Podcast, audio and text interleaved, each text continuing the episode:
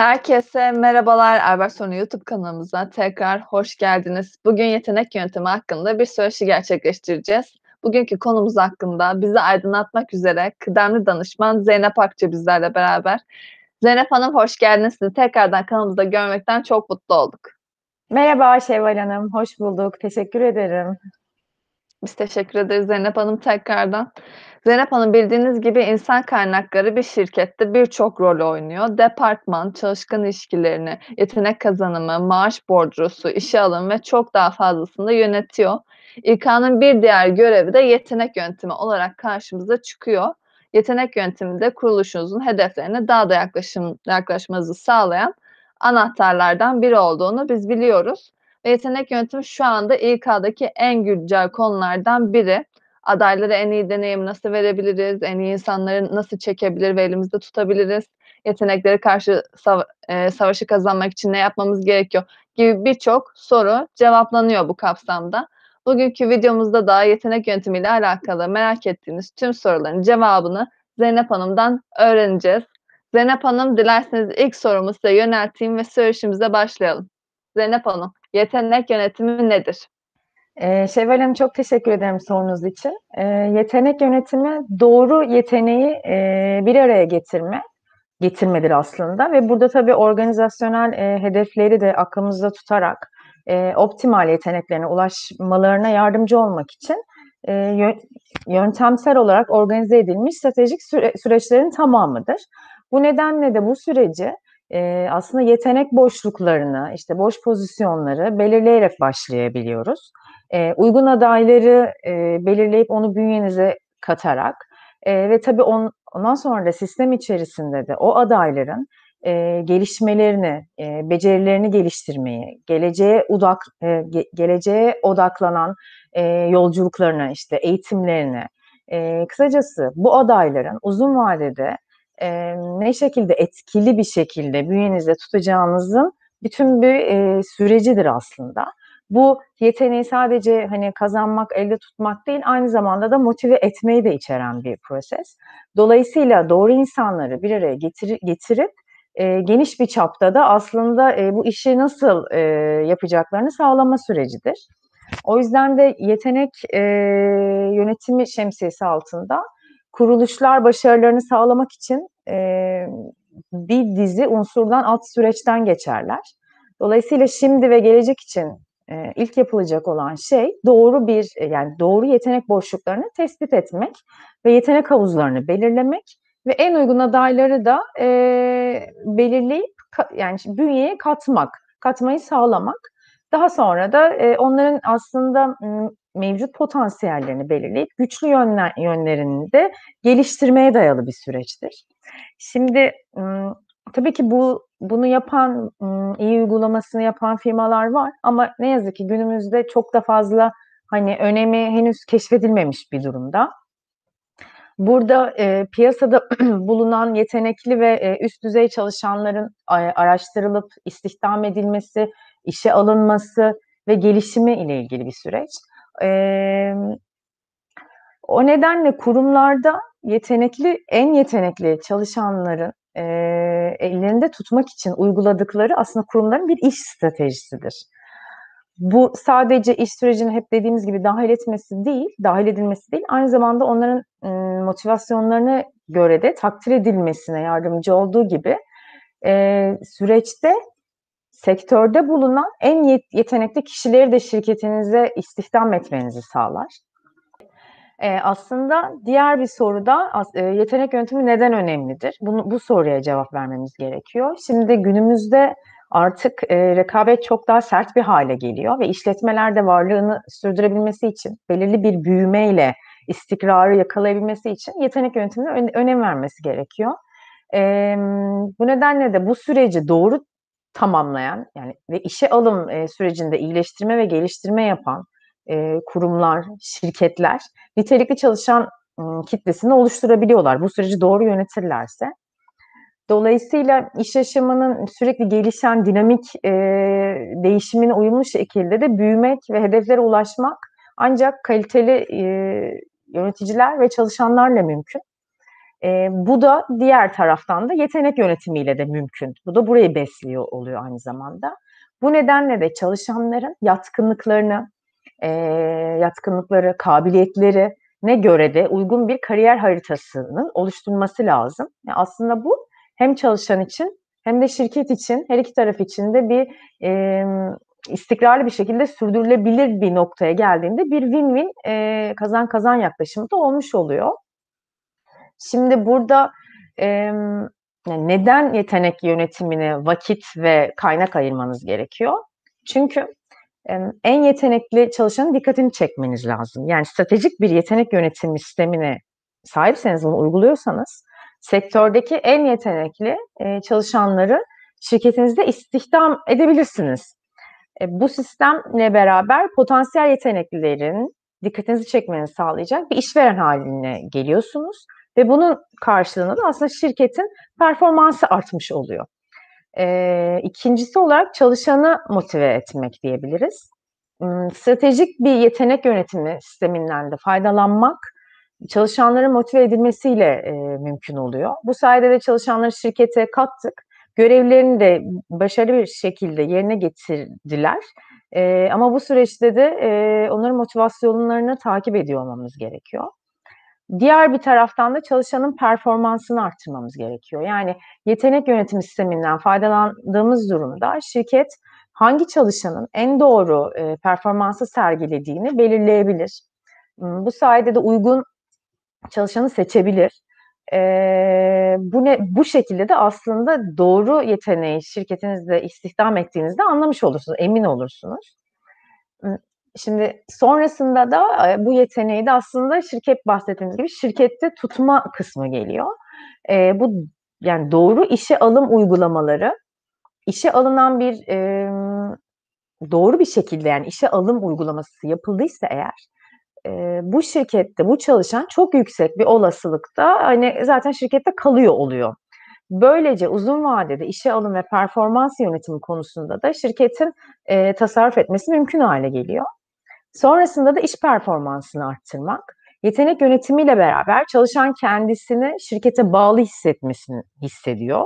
Motive zaten motive ediliyor. Motive olmasını sağlayan, eee, sağlayarak şirketin hedefleri doğrultusunda çalışmasına da imkân sağlanmış olunuyor.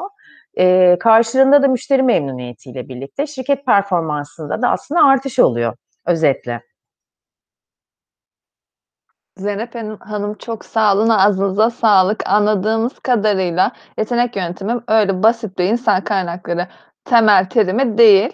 Biz yetenek yönetimini sektördeki en yetenekli ve mükemmel çalışanları işe almaya, yönetmeye, geliştirmeye ve elde tutmaya çalıştığını anladık sizin anlattıklarınızdan. Özetle yetenek yönetimi şirketin önemli varlıklarından biri olan çalışanlarını yönettiği için iş stratejisinde önemli bir rol oynadığını anladık böylece. Bu yetenek yönetiminin ne kadar önemli olduğunu ve ne olduğunu anladık ama şimdi nasıl yapıldığını sizlerden öğrenmek isteriz Zeynep Hanım. Bu kapsamda yetenek yönetimi nasıl yapılır sizlerden dinlemek isteriz. Eee, şöyle Şevval Hanım, sorunuz için çok teşekkür ederim. Bunu, ımm, 7 adımda özetleyebiliriz. Öncelikle siz şirket olarak, hangi becerilere ihtiyacınız olduğunu belirlemelisiniz. Yani ilk adım nedir? İlk adım budur. Daha, eee, ileri gitmeden önce yani ne tür işe ihtiyacınız olduğunu ve bu işin gereksinimlerini, hangi gereksinimlerini, eee, karşılaması gerektiğini belirlemeniz gerekiyor.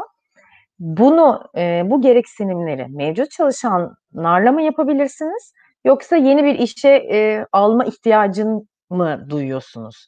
Eee, bunu belirlemeniz gerekiyor. Yani bu mümkün mü mevcut çalışanla yoksa yeni bir, eee, işe alım mı gerçekleştireceksiniz? O yüzden buradaki hangi becerilere, eee, ihtiyaç olduğunun belirlenmesi gerekir. 2, ımm, doğru insanı çekmeniz gerekiyor.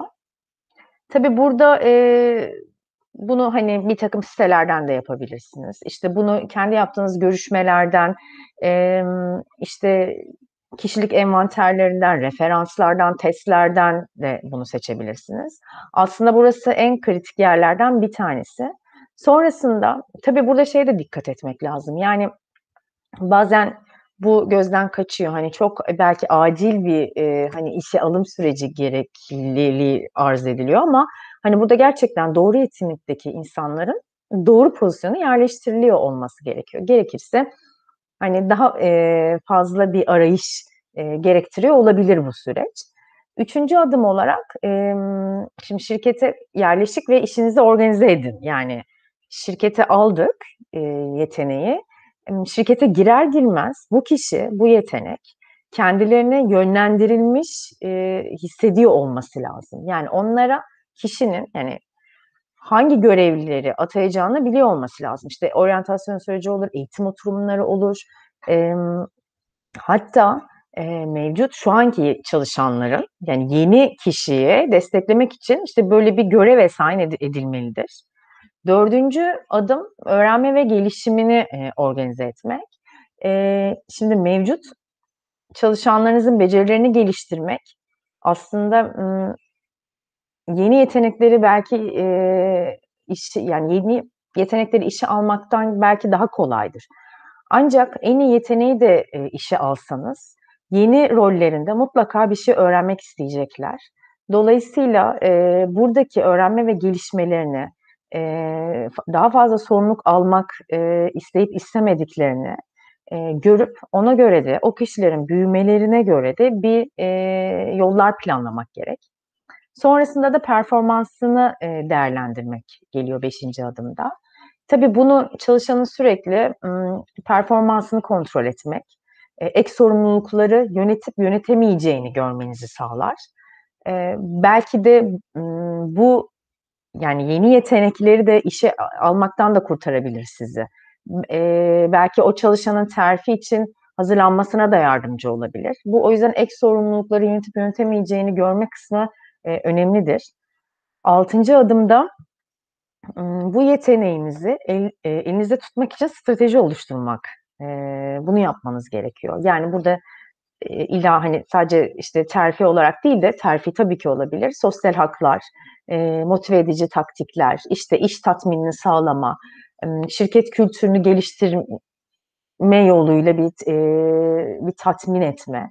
Dolayısıyla e, bunun sonunda da aslında ardıl işlemleri planlamak geliyor. O ne demek? Yani e, aslında belirli bir işten, bir görevden e, ayrılacak olan kişinin yerine geçiyor olmasına e, bunu sağlıyor olmak. Yani burada bir bilgi ve öğrenme fırsatı var.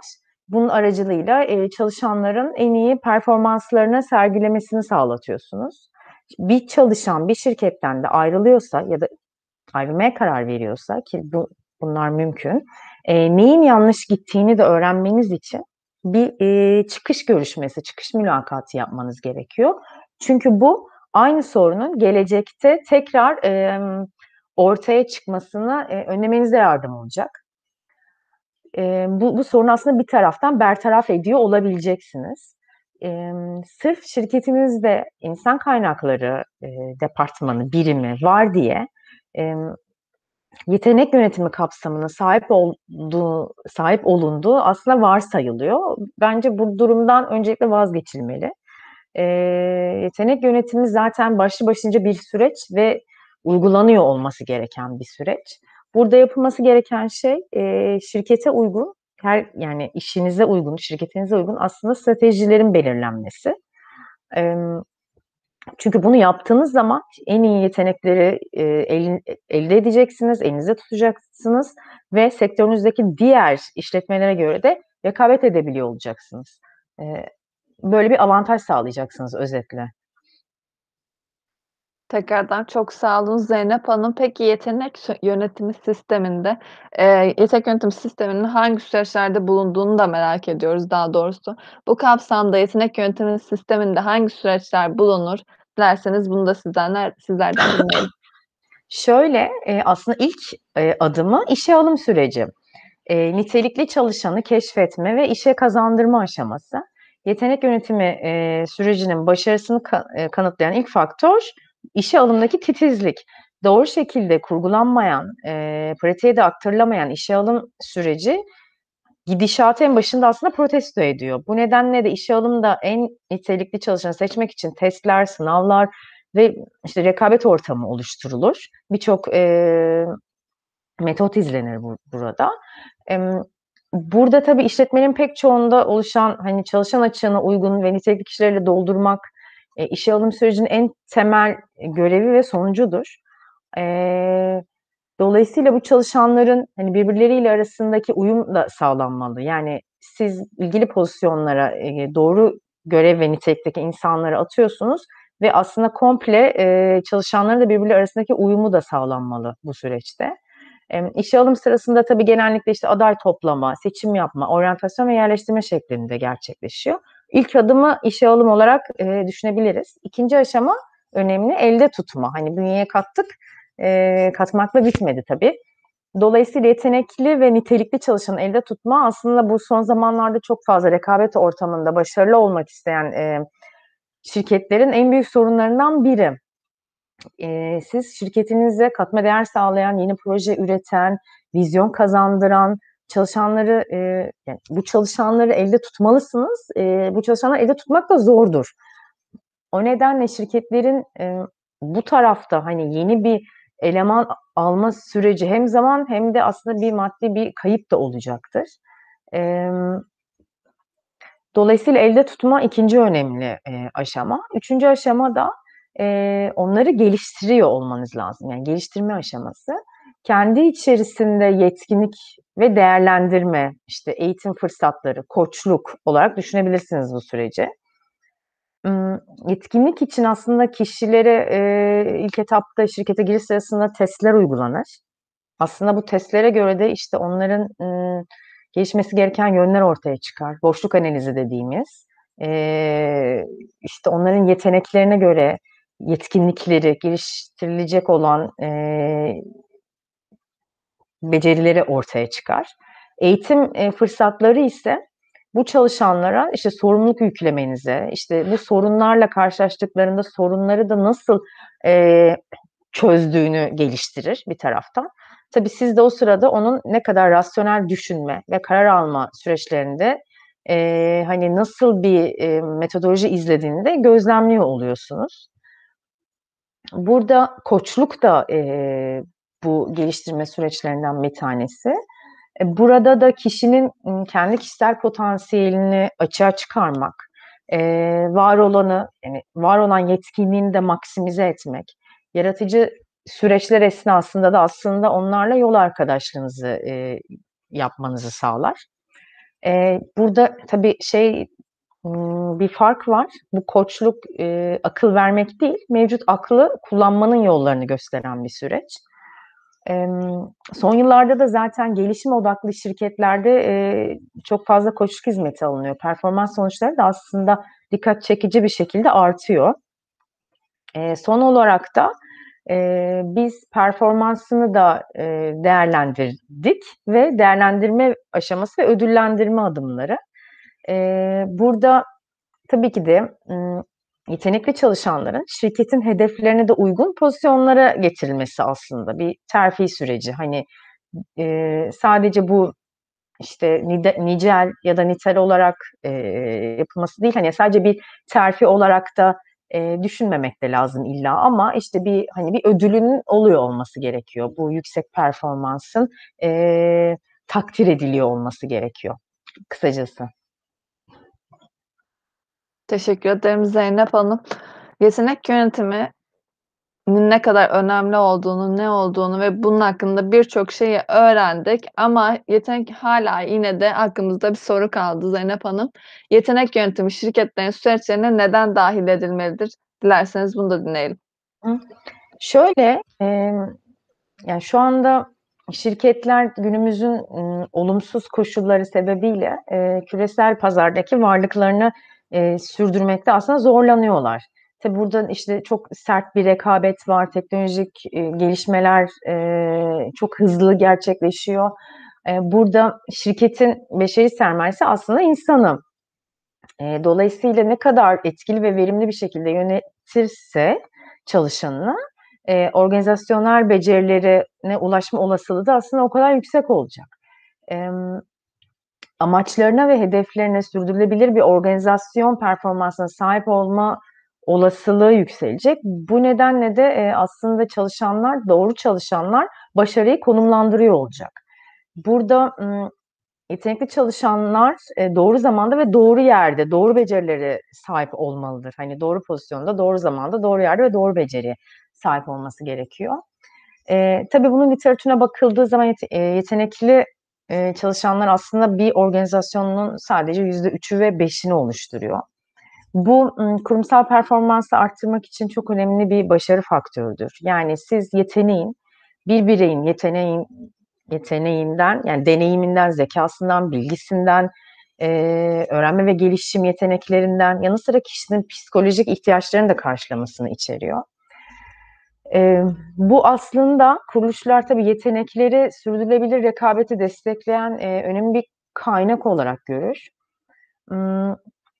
Bu nedenle endişeli yani şey kuruluşlar endişeli bir hale geldi aslında bu yetenek yönetimiyle ilgili.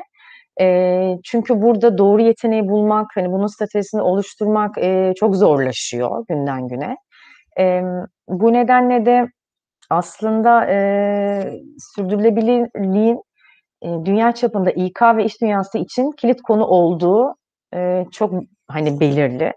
Başarılı bir e, iş stratejisin iş stratejisi çalışanları geliştirmek için bir metodolojiden bir metodoloji oluşmalı. Aslında son dönemler hani en çok e, bu metodoloji konuşuluyor. Yani siz işe alım e, yaparken bir yetenek havuzu belirleyerek, rekabetçi de bir ücret planı oluşturarak, yetenek yetiştirerek, geliştirerek, e, çalışanın da performansını değerlendirerek rekabet avantajını arttırmalısınız ve sürdürülebilir hale getirmelisiniz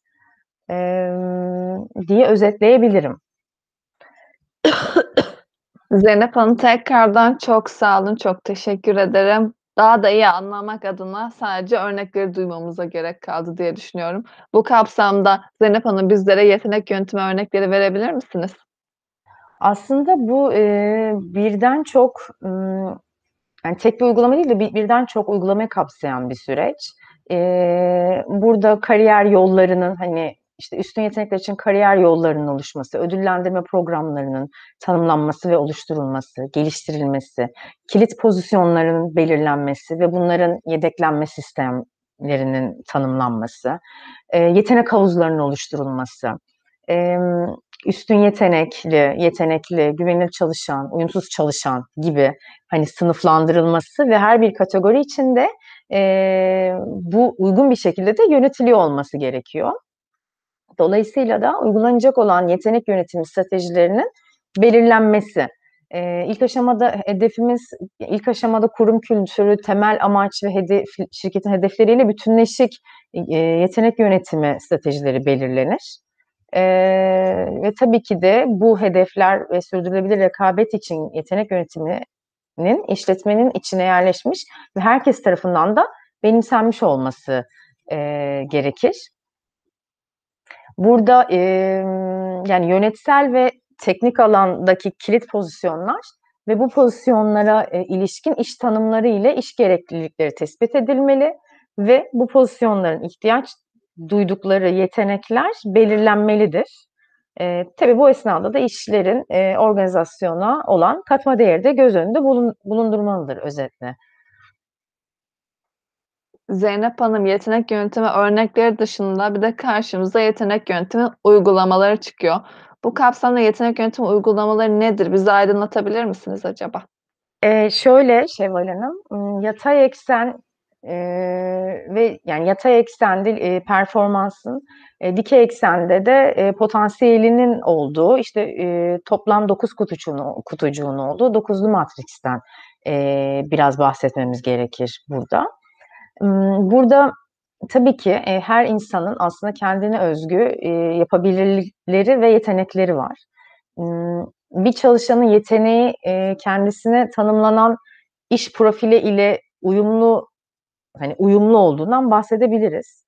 Ama e, tabii hani şirket e, bu durumda yeni bir insanı işe alacak ise ya da mevcut bir insanı tekrar eğiterek e, yani tekrar eğiterek eğiterek e, ona bir kariyer planı da sunmak istiyor olabilir. Tabii bu da o, o sırada yetenek bul, yetenek bulmak işidir. Yeteneğin bulunma işidir. Emm, organizasyonlar en iyi performans çıkartan, eee, çalışanları kendisine çekmek ve onları elde tutmak için çok fazla çaba sarf eder.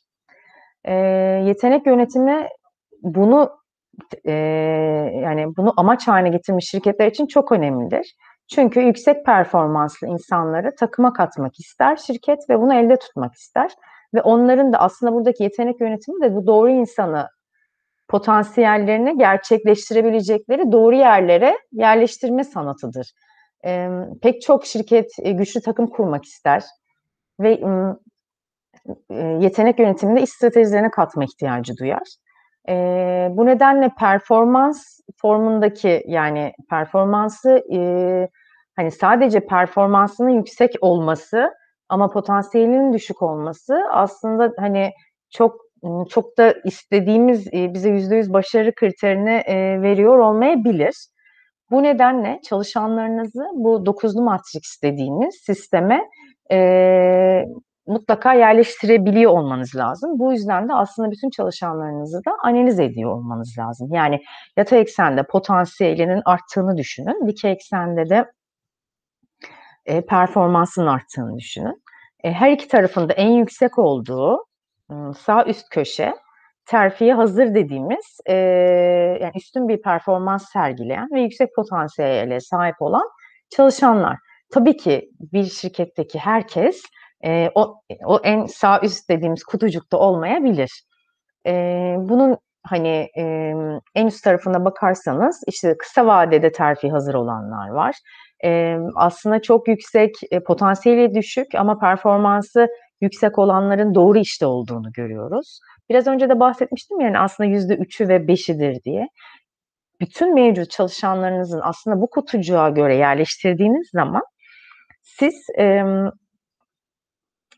eee, kısa vadede, ımm, terfiye hazır olan, eee, direkt terfiye hazır olan, uzun vadede terfiye hazır olan, bekle ve gör çalışa ya da bekle ve gör çalışanınız ya da aksiyon al ve bekle gör ya da aksiyon al. Hani, eee, buradaki onların sergiledikleri performansa göre ve potansiyele göre aslında siz nasıl karar almanız gerektiğini de, eee, görüyor oluyorsunuz. Kısacası. Zeynep Hanım, çok sağ olun tekrardan. Yetenek yönetiminden bahsederken stratejik yetenek yönetiminden de bahsetmemek olmaz diye düşünüyorum. Bu kapsamda da bizi bilgilendirmek adına stratejik yetenek yönetimi nedir? Bunlar hakkında da konuşabilir miyiz acaba? Şöyle, eee, stratejik, eee, yetenek yönetimi aslında ileriye yönelik hedefleri olan kişiler için çok önemlidir. Özellikle tabii şu an, eee, gelen Z kuşağı, ya da Y kuşağı stratejik planlarla geliyorlar aslında. İşte, hayatlarının geri kalan kısmında, eee, işte, ihtiyaçlarını belirliyorlar, finansal yeterliliklerini, hedeflerini, işte, becerilerinin farkındalar. Eee, dolayısıyla ileriye dönük projesi olan kişilerin bir plan yapması ve bu plan doğrultusunda da neler, hani, nasıl aksiyon alması gerektiğini, eee, fark ediyorlar. Emm, tabii bu planlar kısa vadeli olabiliyor. Eee, çok ciddi projelere imza atmak, eee, isteyen şirketler planlarını daha uzun bir zaman aralığına da yayabiliyorlar. Emm, yetenek, yön yani başarılı planlar genelde, işte, 3 ay, 6 ay, 12 ay ve 24 ay olarak düzenlenir, eee, bu stratejik yetenek yönetiminde.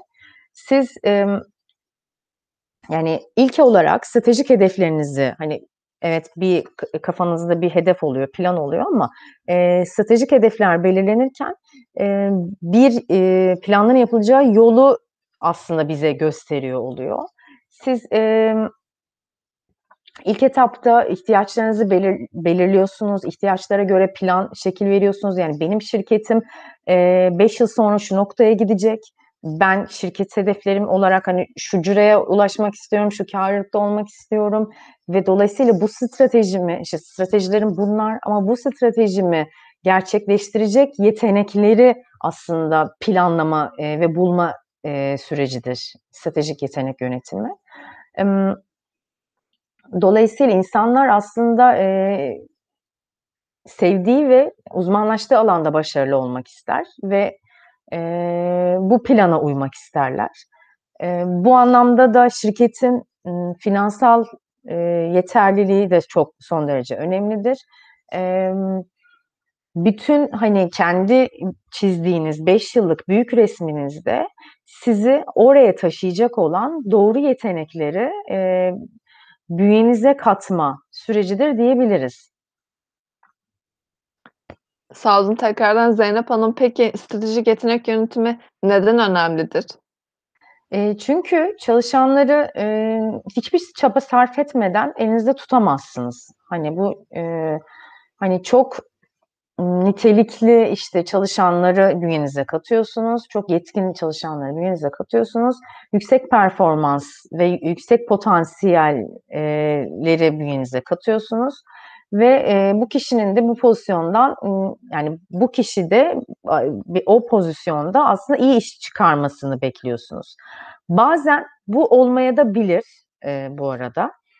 Bunlar, hani, emm, iyi bir performans, eee, çıkartacağı anlamına da gelmez illa ama, eee, teknik olarak, eee, yani, şöyle, terfi ettirilen aslında birçok, eee, yönetici ve lider, yönetsel ve liderlik kapasitelerinin düşük olduğu nedeniyle belki de bir üst pozisyonda da başarılı olamıyorlar. Yani, burada sadece, çalışanın gösterdiği performansa değil de, bir tek salt bir oraya bakmamak lazım. Yani, yönetsel ve liderlik kapasiteleri de çok önemlidir, stratejik yetenek yönetiminde. O nedenle liderlik aslında şu anki süreçte liderlik yeteneğine, eee, yönelik çok fazla talep var ama tabii bu hani, bu talep tam karşılanmıyor aslında. Eee, siz stratejik yene eee, yetenek yönetimine yani, şu hiçbir şey yapmayabilirsiniz bu konuda. Eee, dışarıdan hizmet, hani, bir şirket ne yapabilir? Hani, böyle bir eğer şeyi yoksa, böyle bir süreci yoksa, hani, hiçbir şey yapmamak bir tercihtir, eee, ama kötüye götürür şirketi. Dışarıdan hizmet alabilirsiniz. Eee, yetenek ihtiyacının kurum dışından karşılanabilir. Emm, sonrasında, eee, dışarıdan getirilen üst düzey bir, eee, liderin kurum içerisinde terfi ettirilen, hani ımm, kurum içerisinde terfi ettirilen aslında başka bir kişiden şartları daha yüksek, daha farklı olacaktır. Bu aynı zamanda da çok, ımm, riskli bir şeydir. Çünkü bunlar, hani, eee, bu sefer kendi iç çalışanınızı da belki küstürüyor oluyorsunuz. Dolayısıyla üst düzey bir pozisyon için doğru kişinin, eee, seçilememesi kurum içinde son derece yıkıcı sonuçları da beraberinde getirebilir. Aslında burada ne yapmanız lazım? Kendi liderinizi yetiştirmeniz lazım. Kendi, eee, liderini yetiştir. Son dönemlerde, eee, en iyi strateji olarak belirleniyor diye özetleyebilirim. Çok teşekkürler Zeynep Hanım. Tekrardan yetenek yönetiminden yetenek yönetimini araştırdığımızda karşımıza bir de yetenek havuzu kavramı çıkıyor. Biz de bunu sizden öğrenmek adına dilerseniz şu soruyu sizlere yönelteyim. Yetenek havuzu nedir Zeynep Hanım? Şöyle, emm, kurum içinde farklı pozisyonlar için, eee, mevcut ve gelecekte oluşabilecek yetenek ihtiyaçlarının, eee, bugünden belirlemeye ve sistematik bir süreç içerisinde de yetiştirmeye sağ yani, yetiştirmeyi sağlayan bir süreçtir. Yani, siz bugünden, eee, hani, şirk hep konuşuyoruz ya şirketinizin mutlaka 5 yıllık, eee, planları, işte, eee, hedefleri, gitmek istediği, ulaşmak istediği bir nokta var diye. İşte, bu noktada sizin de yetenek havuzunu oluştururken de şu an ya da farklı pozisyonlar içinde gelecekte oluşabilecek her türlü konumda, eee, kendi içinizde o, eee, liderleri, o yetenekleri, eee, geliştiriyor olmanız gerekiyor. Emm, tabii burada neden? Çünkü, eee, riskleri en aza indirmek için, organizasyon içindeki yeteneklerin de kariyer planlamasını yaparak çalışanlara, eee, aslında çalışanlara da değer vermiş oluyorsunuz. Hani, burada onu da gösteriyor oluyorsunuz. Onların kariyer planlaması, hani, sürekli bir, eee, gelişim yol haritası uygulayarak aslında kendilerini daha fazla değerli hissediyorlar ve gün sonunda da şunu biliyorlar: Hani, evet, şirketim bana böyle bir kariyer yol haritası sağlıyor. Aslında, eee, bir noktada benim için de, hani, eee, bir kariyer yolu, eee, var. Hani, bu biraz, şi çalışanın, eee, şirketine olan sadakatini de arttırıyor olacak olan bir şey. Yani, gün sonunda çalışan bunu biliyor. Şirketim bana değer veriyor ve benim için, eee, eğitim planı çiziyor, bana yatırım yapıyor. Sadakati ve bağlılığı arttıracak olan, eee, bir durumdur yetenek havuzunda oluşturuyor olmak kısacası. Sağ olun Zeynep Hanım. Eee, yetenek havuzunun ne olduğunu anladık ama şimdi yetenek havuzunun nasıl oluşturulduğunu merak ediyoruz. Bu kapsamda yetenek havuzu oluşturma nasıl gerçekleştirilir? Yetenek havuzu nasıl oluşturulur? Dilerseniz bunu da sizlerden dinleriz. Eee, şirket aslında ihtiyaç duyduğu yönetici, eee, kadrolarına geçiş sürecinde, yani, bilinçli bir seçim yapması gerekir. Bu nedenle de yetenekli kişileri belirlemeli ve bu kişilerin de gelişimlerinin belirli bir, eee, program dâhilinde sağlanması, işte, izlenmesi ve raporlanması sürecidir. Emm, tabii bu eee, bir yönetici adayı, yani, hem özel hem de çalışma hayatında, eee, daha verimli, mutlu, üretken hâle gelebilmesi için aslında yapılan şey yönetsel ve davranışsal olarak, eee, bu yetkinliklerin geliştirilmesini sağlamak, yetenek havuzu oluşturmak, işte, değerlendirme merkezi uygulamaları, 360 derece değerlendirme anketi, men men mentörlük, eee, geri bildirimi, eğitimler, eee, ödev ve okuma aktiviteleri, emm, gibi süreçlerdir. Tabii burada, işte, eee, grup çalışmaları yapılabilir, bireysel uygulamalar yapılabilir, işte, sonrasında, emm, eee, sunumlar yapılabilir, yetkinliklere dayalı mülakatlar yapılabilir, assessment'lar yapılabilir, eee, kişilik değerlendirilmesi yapılır. Eee, bu aslında her, yani, çalışanlar her hem bulundukları pozisyon için hem de kendi kariyer planlamalarına göre gelecekte doldurulabilecekleri, eee, yönetim rolleri için de uzun soluklu bir ımm, hani, gelişim programına dâhil oluyorlar. Bunu daha çok, hani, çok uluslu şirketlerde, işte, akademi adı altında bir, eee, bir eğitim, ya da kariyer, eee, yönetim süreci olarak düşünebiliriz. Bir akademi programları oluyor. Aslında o, hani, bir 2 senelik süreç. Imm, tabii ki, eee, bu süreç so sonucunda, eee, hani, bir yönetsel, işte, bir terfi sürecine doğru gidiyor oluyor ama oradaki 2 yıllık gelişiminize bakarak aslında sonuçlanıyor. Eee, dolayısıyla bu tarz yetenek geliştirme, eee, programına, havuzuna dâhil olan kişiler liderlik eğitimlerine dâhil ediyorlar dâhil ediliyorlar ve, eee, tabii ki de bu eğitimlerden sonra da, eee, onların bireysel gelişimleri de takip edilerek kariyer yollarında destekleniyorlar. Eee, bu şekilde özetleyebiliriz.